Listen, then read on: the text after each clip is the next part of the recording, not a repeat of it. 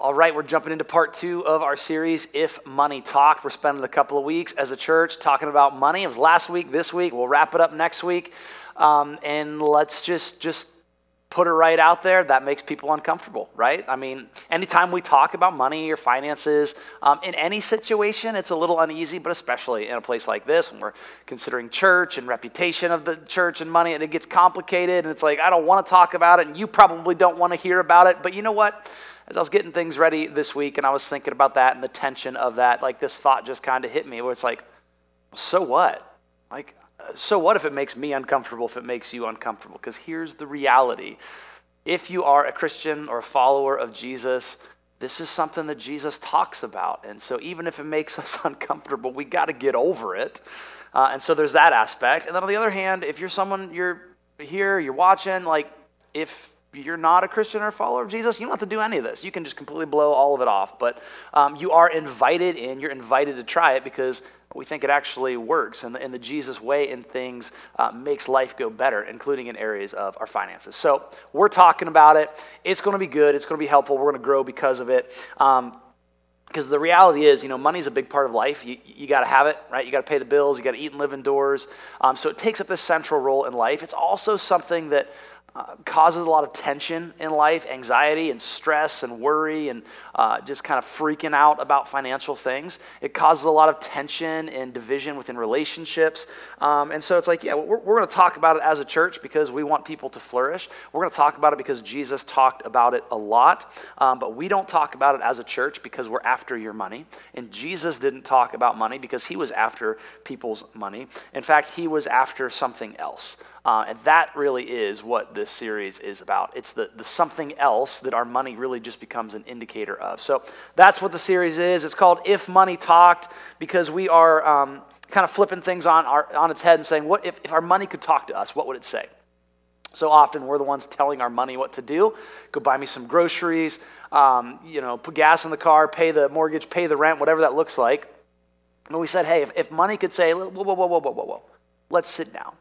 Let's have a chat.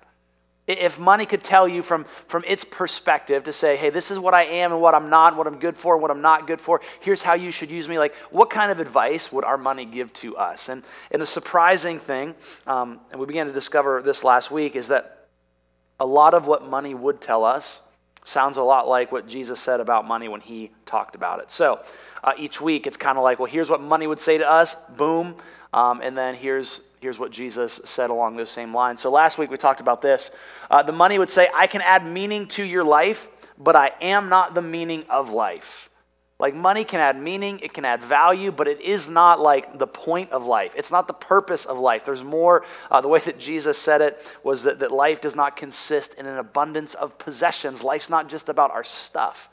But our stuff, our things, our possessions can add incredible value when we view them and see them the right way. And that way is to see money as a tool, it's a resource, it's a means to an end, and an end that's bigger than just me, an end that goes beyond me. When we begin to see our stuff as a, as a, as a tool or a resource or as a means to an end to something bigger than just me, uh, man, there's a lot of freedom in that. And so, that was what money would tell us last week. This week, here's what money would tell us if it could talk to us. Money would say this The moment you think you own me, I actually own you.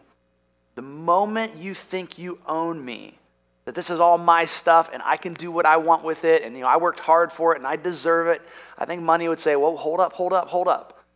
Because the minute you kind of shift into that mindset of it's all for me, then you're not the one who's in charge anymore. Money and stuff and possessions actually steps into the driver's seat of our lives. The moment you think you own me, I actually own you.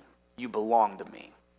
And so I want to throw some, some numbers at you and some ideas and some thoughts at you to illustrate this idea. And just, I'm just going to say, like, these aren't happy or comfortable thoughts and numbers, okay? So there might be a little toe stepping that's happening. But hey, when I, when I talk about this, like, I'm in this boat as well. Like, some of what we're going to talk about, it's like, yeah, it's not me talking at you, it's me talking with you because, um, yeah, money is just, it's tricky, right? So some, some things to get us going in this direction of thinking when we think we own money, it actually owns us.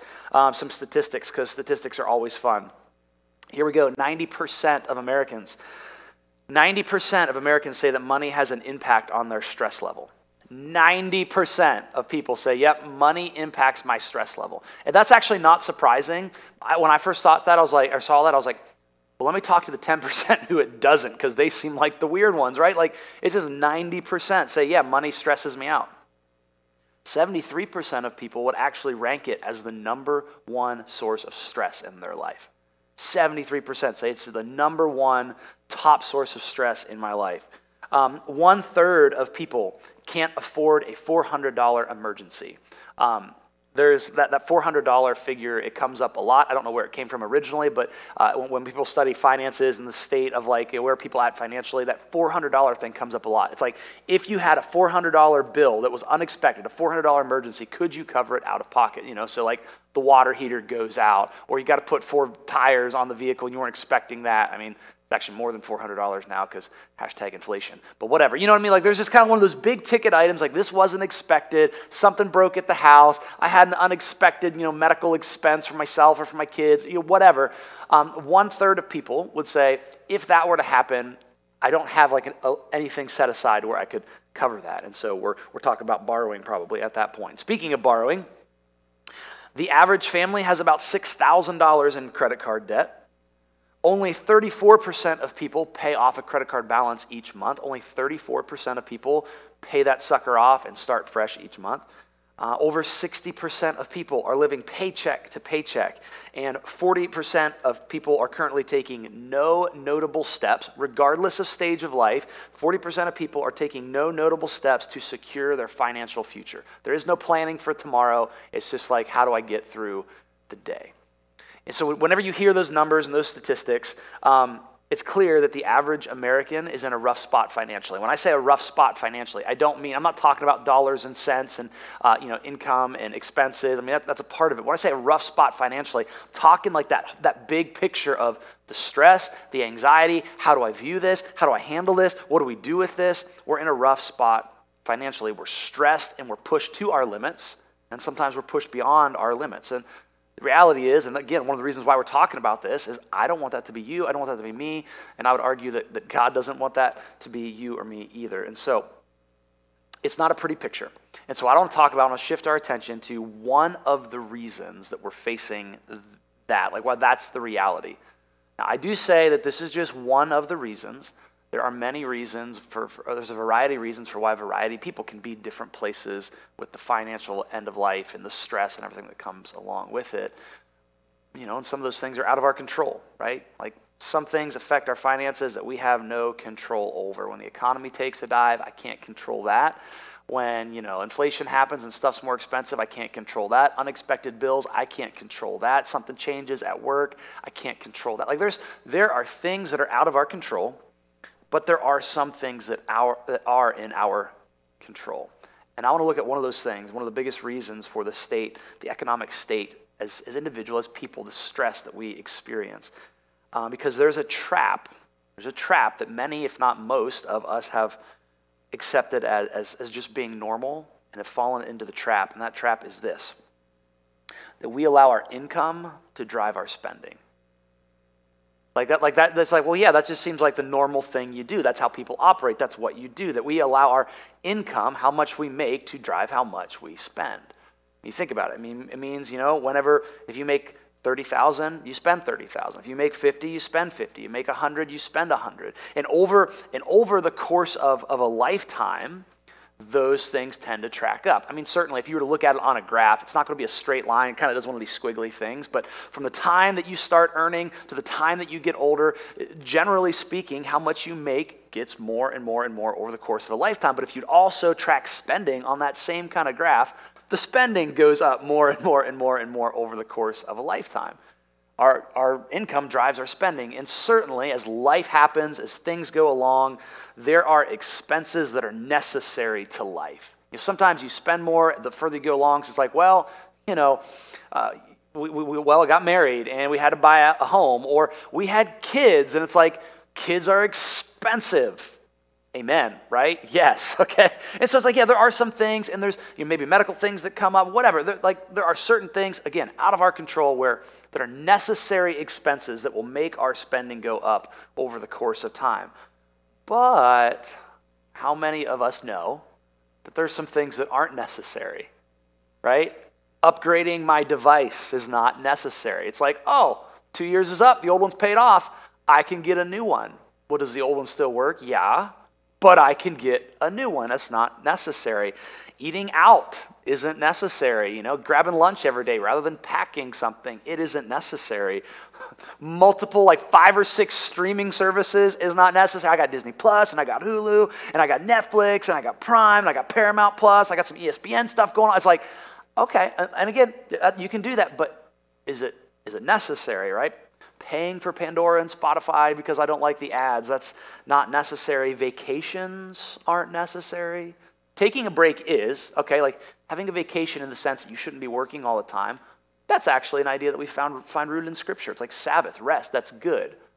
But dropping a few grand to go to the beach, not necessary, right? Like you, you see where we're kind of drawing these distinctions. And here's, here's the reality none of those things are morally wrong. It's not wrong to have or to do any of those things. The question we have to ask is is it wise? Is this a good use of, of what I have? These are things that are not necessary, but hey, I make more now, so I can spend more now. I can have a little more comfort, a little more uh, relaxation. Our spending tracks with our income. But, but here, here's why I bring that up. Okay, that was, a, that was a roundabout way to say this. No matter how much money you make, whether how, how little or how much, if your spending follows your income, you will always be stressed.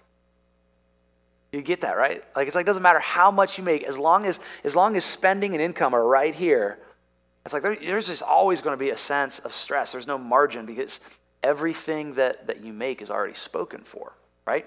And so then, if there's a bump in the road, and life happens, right? There are bumps in the road, you know?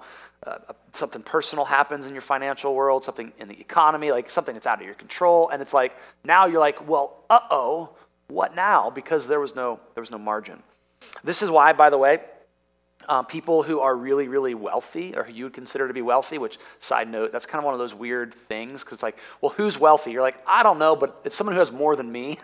it's always someone who has more than me. I'm not wealthy, everybody else is. But someone you say they've got so much more than me. I mean, you're talking like, you know, celebrities and famous people, and you got vacation homes and multiple vehicles, and like, you just, you know, living the life or whatever people in those situations can still be really, really stressed about money. And we look at them and we go, how can they be so stressed? How can they have financial problems? How can they be upside down and bankrupt and finally, like, how, how is that even possible? And like, they have so much. And it's true, they do. But even while their income is really, really high, so is, so is the spending, right? It's just, that's, that's what it comes down to. It's also really easy to think, hey, you know, someday when I, if I ever made that much, or if I make that much, that won't be me that won't be me. I'll just have so much extra. And maybe, maybe you will. Maybe that would be your story. Um, maybe you'd be the exception to the rule, though, because that's not what the evidence shows. That's not what the evidence bears out. That's also not even what our own experience shows. If, if, if, if current version of you could go back and have a conversation with younger version of you, and could tell younger version of you, hey, someday you'll be making, like, this will be how much you're bringing home. This will be the kind of house you live in. This will be the car you drive. I have a feeling that younger version of you would be like, are you kidding me? I'm going to have so much.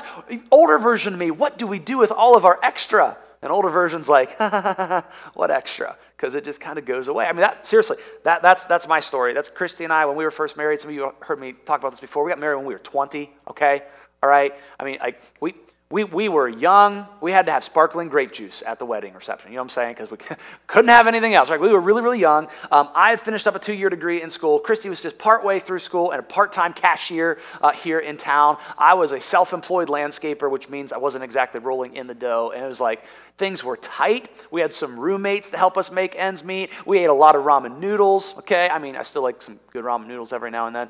Uh, I can remember when I'd be out working, be like, oh, it's lunchtime, but I'm like, to save a little, a little bit, I'll stop by mom and dad's and see what leftovers they have for lunch. Okay, like it was just things were tight, and we we are a lot better off now, and certainly we have a little bit more margin, but not as much as younger version of me would have thought we did. It was like, yeah, it just kind of disappears, right? Why? Well, because my income drives my spending. That's just the world that we live in. We let income drive spending. Sometimes it goes even further than that. Sometimes our, our spending actually exceeds our income, and we get into the area of, of debt. Um, maybe, and that's either because like there was a bump in the road and we had to you know, cover an emergency, or there was something we just really, really wanted, and we're not very good at being patient, whatever it is, right? Like sometimes those things happen. But when income and spending are neck and neck, or especially whenever, whenever spending outpaces income, we become slaves to our money and to our stuff.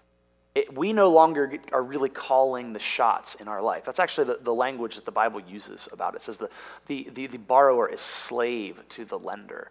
Um, because it's like I'm no longer in control now. My lifestyle and the, my standard of living that I've settled on, like that's now my master. My prior commitments that I've made are my master. Visa, MasterCard are my master. And it's like, I'd like to be generous or I'd like to do something for my kids. I'd like to go on vacation. But my other masters have said, no, you can't do that because it's all already accounted for. And so that's why, man, the moment, money would tell us, the moment you think you own me, that you're in charge, that you can do whatever you want with me, you'll find yourself in a place where I actually own you. Money would say if you want a healthy perspective, you need to understand you don't actually own me. You don't own me. There's something in us that rises up and says, no, no, no, no, that can't be true. I do. It's mine. It's my, it's my money. Okay, like J.G. Wentworth. Okay, it's my money and I want it now. I do own you. It's mine. I worked for it. I earned it. My name's in the paycheck. My name's on the bank account. And I think if money could talk, it would simply reply, but you don't owe me because, listen, I'll still be here when you're gone.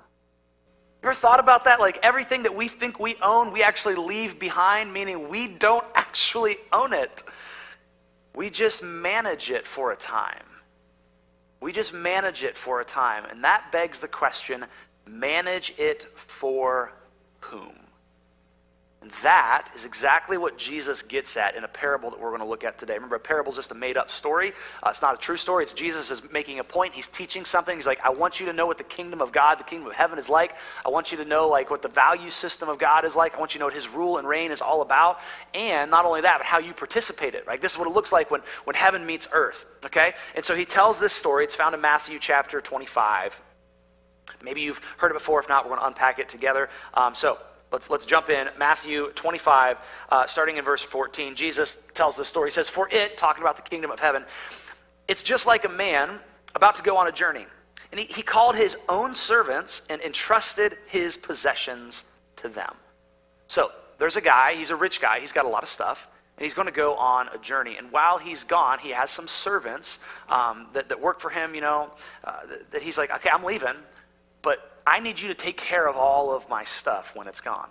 I need you to take care of all of my stuff uh, when, it, when it's gone. Now, anytime Jesus would tell a parable and there's characters in the parable, there's always a person or people that represent, like there's a person that represents God, and then there's usually a person in the story that represents his audience. So the audience that he was talking to, or, or you and me today, just people in general. And so as we unpack this parable, uh, the, the, the wealthy man is God, the servants are people. It's us, it's me, it's you right? And so he's like, okay, here's what the kingdom of God is like. A rich man, he's going on this journey. He, he gets his servants together and says, I want you to take care of all of my stuff while I'm gone. And, and that's really important. Um, the wealthy man didn't give his stuff to the servants. He said, This is still my stuff, but while I'm gone, I want you to take care of it. It's all mine. 100% of it belongs to me. 0% of it belongs to you, but I'm trusting you to take care of it. That's exactly. He entrusted his possessions to them, meaning, this is my stuff, and while I'm gone, I'm trusting you to do with it what you think I would do with it. Right? Like, I'm going to be gone, and while I'm gone, I want you to do my stuff with my stuff, what I would be doing with my stuff if I was here. That's the way I want you to treat it. That's the way I want you to handle it. The story continues, and Jesus says to one of these servants, he gave five talents. Um, so some, you may know this as the parable of the talents. We'll talk about a talent in a minute, just an amount of, of money. Um, to one of the servants, he gave five talents, to the other two talents, and to another one talent, depending on each one's ability. And then he went on his journey. Uh, and so a talent, like a talent, what the heck does that mean? Uh, a talent was about 6,000 denarii. Um, and a, den- a, denarius is one day's worth of, of wages for, the, uh, for an average worker. So it's just kind of like average salary for a normal worker, one denarius. So this is like 6,000 days' work. It's about, one talent is about 20 years' worth of pay, all right? So it is a lot. The first guy's getting 100 years worth of pay. Um, I, I, did a little, a little Googling this week, and um, discovered that the per capita income in the state of Ohio is about $50,000. Okay? So if we want to bring that into our context, uh, that means a talent is about $1 million. So one guy got 5 million, one guy got 2 million, one guy got 1 million. Uh, it gives us this picture. It's a lot that's been entrusted to these guys. It's not like just, oh, it's just a little bit. It's like, no, no, no. I'm giving you a ton because I'm trusting you. I'm trusting you to do something with this. I'm giving it to you for a time. It's mine, but you get to use it. Um, you know, recognizing how much it's worth to also helps us to realize the one talent guy is not getting a bad deal. Sometimes we think that or we impose that onto the story of like, well, why'd he only get one? That's still a lot. like, one is still a lot. And it says he, he gives it to each one according to their ability. Remember, it said that these are this master's servants, meaning they work for them. They likely live with him. He knows them. He's got experience with them and knows what they're capable of. And so he's like, okay, you get this, you get this, you get this. Do with it what you think I would do with it. Immediately, the man who had received the five talents, and he went and put them to work, and he earned five more.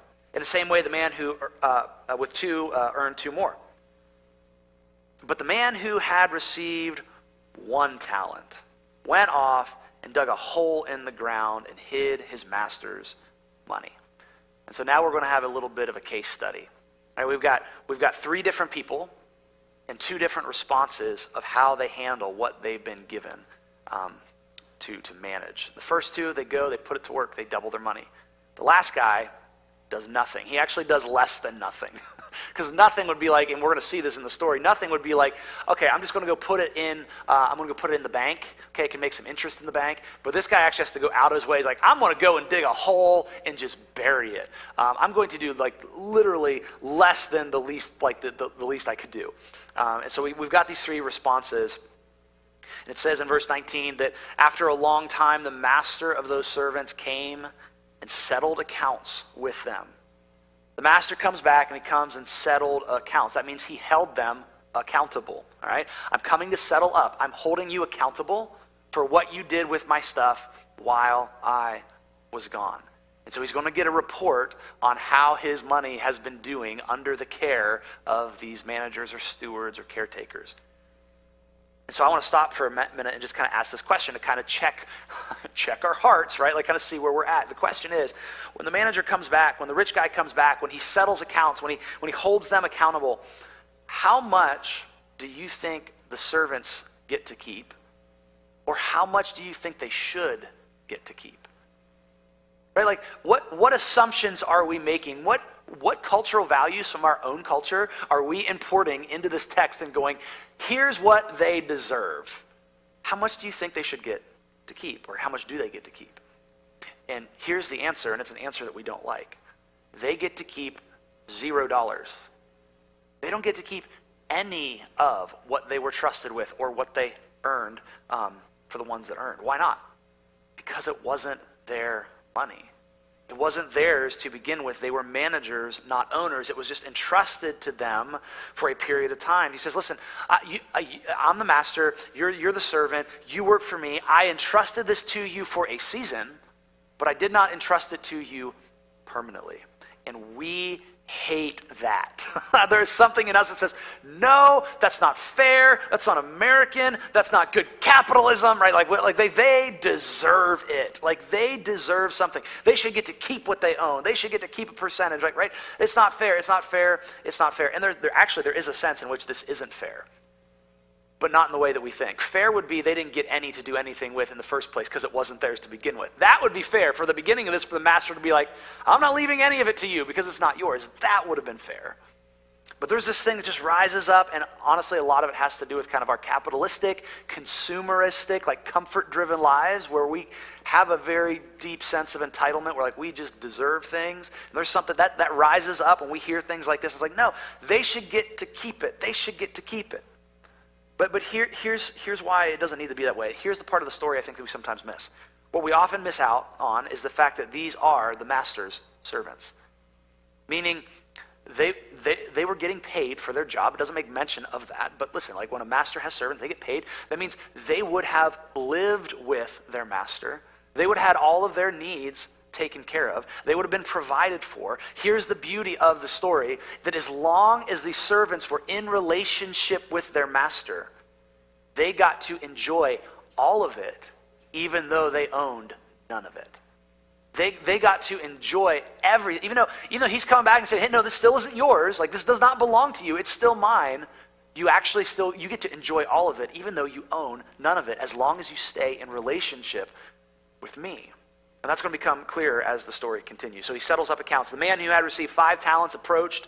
He presented five more talents and said, Master, you gave me five talents. See, I've earned five more. His master said to him, Well done, good, faithful servant. You're faithful over a few things, so I will put you in charge of many things. Come and share in your master's joy. Come enjoy this. Come share in it. Good, good job. You were trustworthy. You were trustworthy. Same way, the man with two talents also approached. He said, Master, you gave me two talents. And see, I've earned two more talents. And his master said to him, Well done Good and faithful servant, you were faithful over a few things, so I will put you in charge of many things. Come share in your master's joy.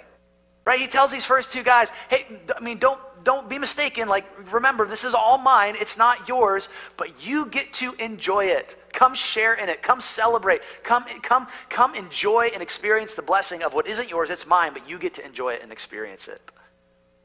I just kind of want to note as well. Like, notice he he entrusted the, the guy that he gave two talents to, that guy wasn't expected to earn five. You know, like the five earned five. The guy with two, he doesn't expect him or criticize him for earning only two. And, and so we can kind of read into that a little bit and, and know, too, that the man that he entrusted just the one talent to, he wasn't expected to earn five. He wasn't expected to earn two. He'd only be expected to earn one more. Because the point isn't how much they got to manage the point of, of the parable uh, was what were they going to do with it? The point was it's not about how much you have or what you don't have. The point is do you recognize that this isn't actually yours? And what are you going to do with it? And so the man who had received the one talent, he also approached and said, Master, I know you, and you are a harsh man. You reap where you haven't sown, you gather where you haven't scattered seed. And so I was afraid. I went off, hid your talent in the ground. See, you have what is yours. This guy's like, mm, yeah, I know you. I think you're a bit of a jerk, so I'm just going to hide your money in the ground. The master responds and says this His master replied to him, You evil, lazy servant. If you knew that I reap where I haven't sown, and gather where I haven't scattered, and you should have deposited my money with the bankers, and I would have received my money back with interest when I returned. Take the talent from him and give it to the one who has ten talents. To everyone who has, more will be given, and he will have more than enough. To the one who does not have, even what he has will be taken away from him. Throw that good for nothing servant into the outer darkness where there's weeping and gnashing of teeth. Harsh, right? Like, hey, you, you, take his and give it to the guy with 10. Now, listen, this isn't, that's not a literal statement. This isn't like, hey, literally, hey, I'm, it's good for you to take from people who have less and give it to people who have more. Again, we have to read that in what was the context of the point of parable. The point was, you're a manager. This isn't yours. You're just managing it for a while. So, are you going to be trustworthy with what you've been given? And so he looks at these guys and says, This guy, man, he wasn't trustworthy with what he was given. So I'm going to give it to the one who was. I don't know this for sure, but I would imagine if the roles were, you know, reversed, if if the guy who had five went and buried the five in the ground, and the guy who had one went and earned one more, if it had if those two things had been switched, I'm pretty sure the master would have been like, take the five, the guy that was given five, and give it to the guy who only had one, because it wasn't a matter of how much you were given. It was a matter of do you recognize that this isn't yours and you're just managing it? So what will you do with it? You're managers, not owners. He wasn't managing it well. It's interesting, you know, Jesus, he tells this story. He tells this parable. He's like, hey, hey, this is how things, this is how things work in the kingdom of, of God. This is how things work in the kingdom of heaven. Here's what the kingdom of God is like. It's like this. A rich man goes on a journey and he entrusts his stuff to some servants.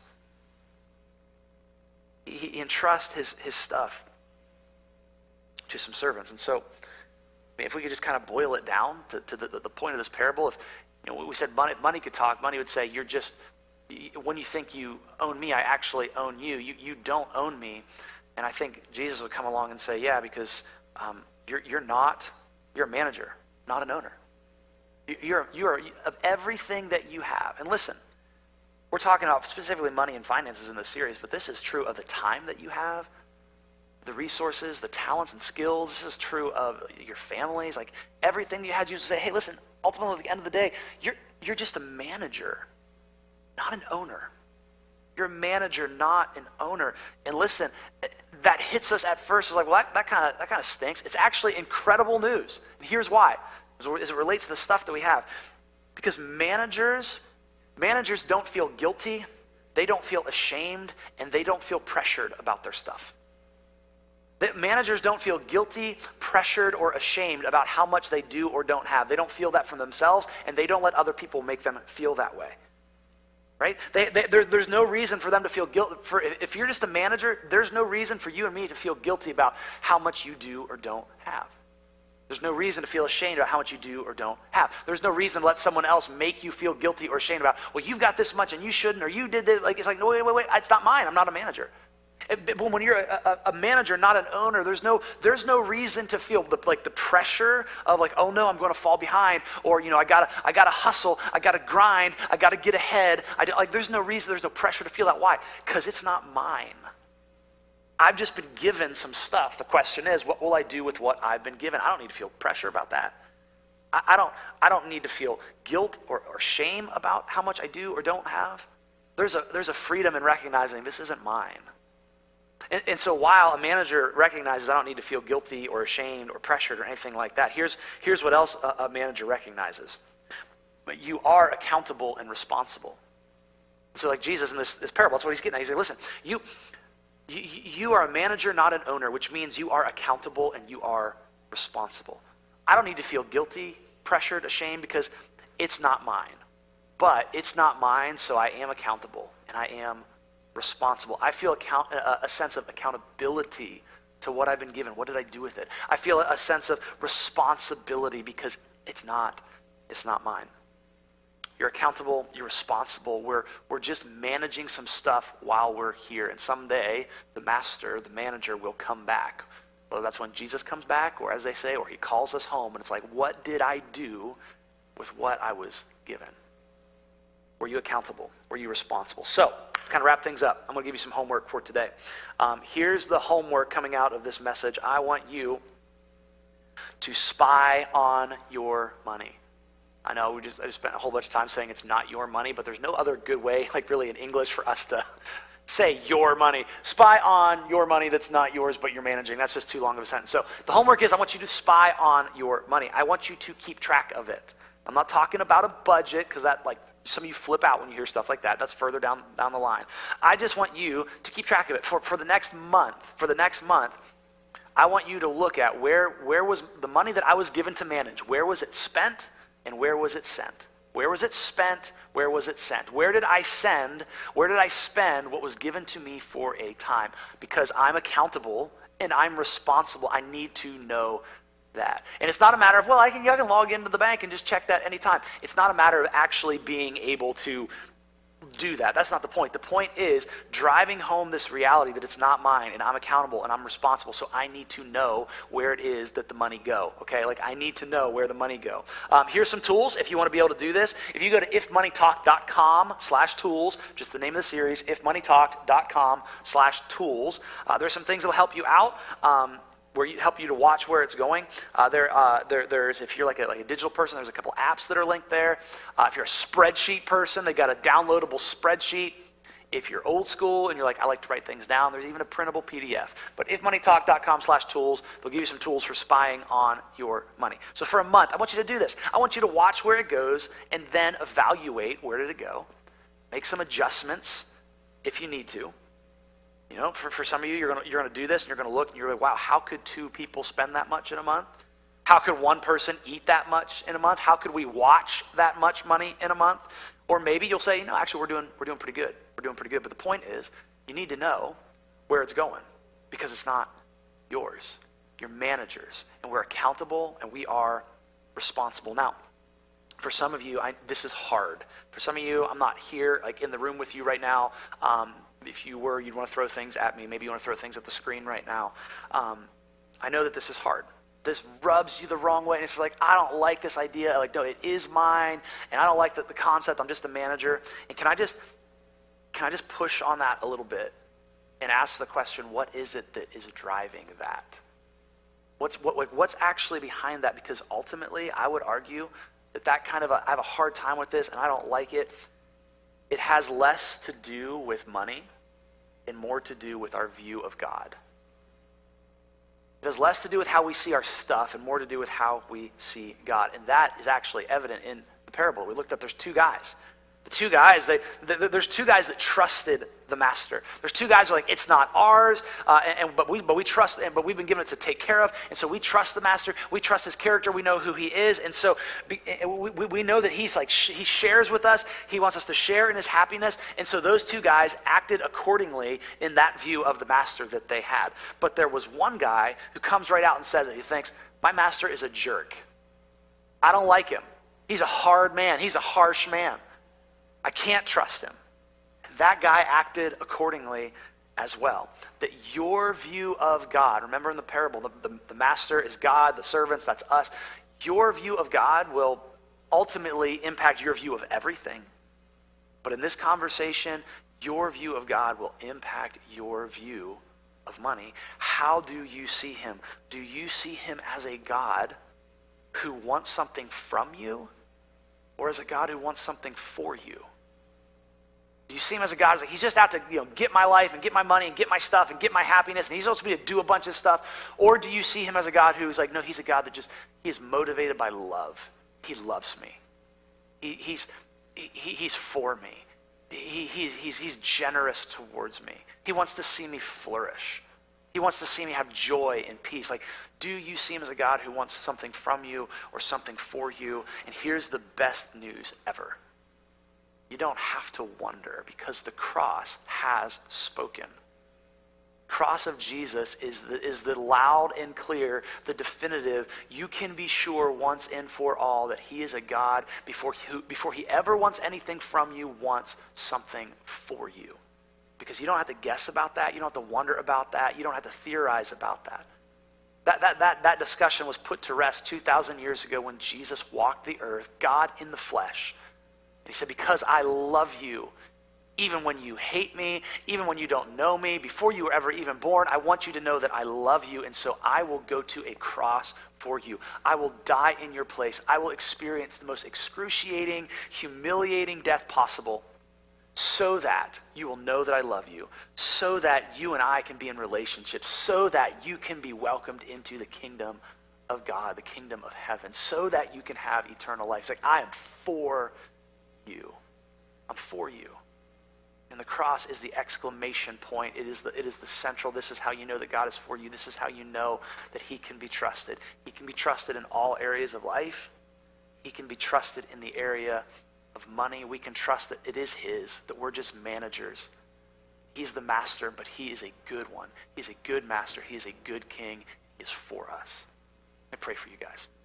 God, I thank you so much for that that truth that you are for us, that you love us, that you have sent your son Jesus to demonstrate, to prove that um, through his life, his death, and his resurrection. God, I pray that we would trust you in all areas of life. I pray in this area of, of finances, that we're having this discussion, um, Lord, that we would trust you, uh, that we would feel the, the guilt and the shame or the pressure or the stress and the anxiety, that we would feel that come off of our shoulders when we recognize that it doesn't belong to us. We're just managers.